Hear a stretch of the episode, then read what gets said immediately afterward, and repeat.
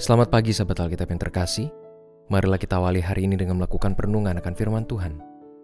Bacaan Alkitab kita pada hari ini berasal dari Filipi 2 ayat 25 sampai 30. Sementara itu kuanggap perlu mengirim kembali kepadamu Epafroditus, saudaraku dan teman sekerja, serta teman seperjuanganku yang kamu utus untuk melayani aku dalam keperluanku karena ia sangat rindu kepada kamu sekalian dan susah hatinya, sebab kamu mendengar bahwa ia sakit. Memang benar ia sakit dan nyaris mati, tetapi Allah mengasihani dia, dan bukan hanya dia saja, melainkan aku juga supaya duka citaku jangan bertambah-tambah. Itulah sebabnya aku lebih cepat mengirimkan dia, supaya bila kamu melihat dia, kamu dapat bersuka cita lagi dan berkurang duka citaku.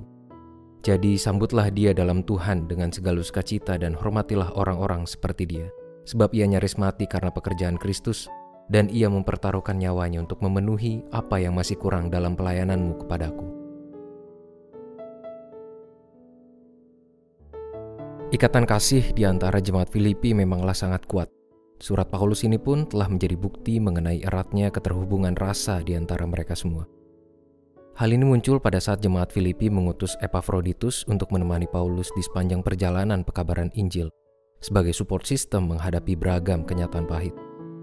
Epaphroditus pun berhasil melakukan hal tersebut dengan setia, bahkan ia nyaris mati karena menjalankan peran tersebut. Ikatan rasa itu juga yang muncul ketika Paulus merasa perlu mengirimkan kembali Epaphroditus kepada jemaat di Filipi, agar mereka dapat saling menguatkan di tengah kondisi kesehatan Epaphroditus saat itu.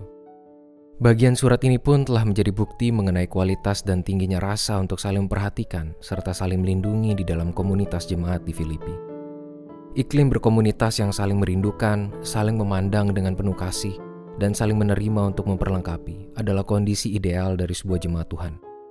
Terlepas dari segala pergumulan yang dihadapi oleh jemaat di Filipi, namun mereka dapat menjadi contoh baik mengenai upaya pembentukan komunitas jemaat yang solid dan penuh dengan kasih satu terhadap yang lain. Paulus sebagai seorang pengajar jemaat juga selalu memberikan nasihat yang mengarahkan mereka agar dapat memandang dengan penuh kasih, bukan justru saling menolak karena anggapan saling menyusahkan. Itulah mengapa Paulus mengharapkan jemaat di Filipi untuk menerima kehadiran Epafroditus dengan penuh sukacita di tengah kondisi kesehatannya pada saat itu. Sahabat Alkitab, kiranya permenungan firman Tuhan pada hari ini dapat kita maknai dan aplikasikan ke dalam kehidupan berkomunitas sebagai umat Tuhan yang kita miliki saat ini. Apakah kita masih dapat memandang setiap anggota di dalam komunitas itu dengan penuh kasih? Atau justru kita masih cenderung menolak kehadiran mereka yang kita anggap hanya menjadi beban? Marilah kita berdoa.